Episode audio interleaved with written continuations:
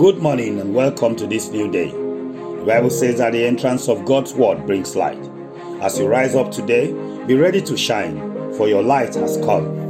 I'm Peter Osao, pastor of Christ Manifestation Church in London, and I bring you good news, a message of love, hope, and peace. Romans chapter 8, verses 13 to 14 say, If you live according to the flesh, you will die.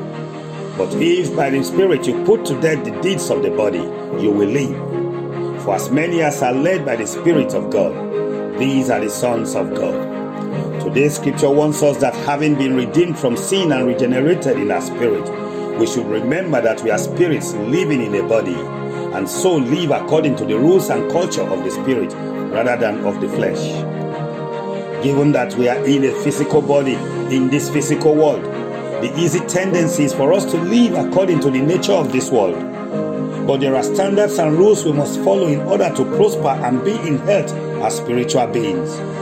If we don't follow them, we will fail and may even return to sin and eternal separation from God.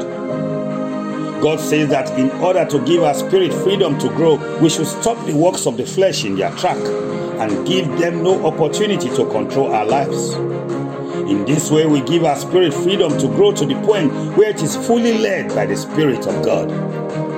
Only the Holy Spirit can lead us into abundant life on this earth and eternal life with God in heaven. The key point is that we are the ones who must consciously and deliberately kill our flesh and let our spirit grow. We cannot leave this to God. God won't do it for us. He knows that if He does, we will soon begin to grumble and complain. But the good news is this when God sees that we are determined and we are truly taking steps to do it, He will help us. Beloved, as spirit beings, we have limitless potentials. But unless we silence our flesh and deny the comforts and lusts that pollute our spirit, we will never attain them.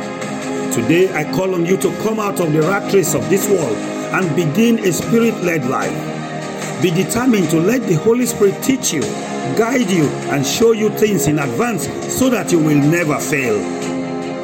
You are a spirit in a body, just like a driver in a car. Just as you would not let your car dictate for you where you should go. I pray that from now on you will never let your body and its unprofitable desires dictate your life. Amen. Thanks for taking time to listen to this message. Share it with somebody to encourage them and brighten their day. You are the light of the world. Amen.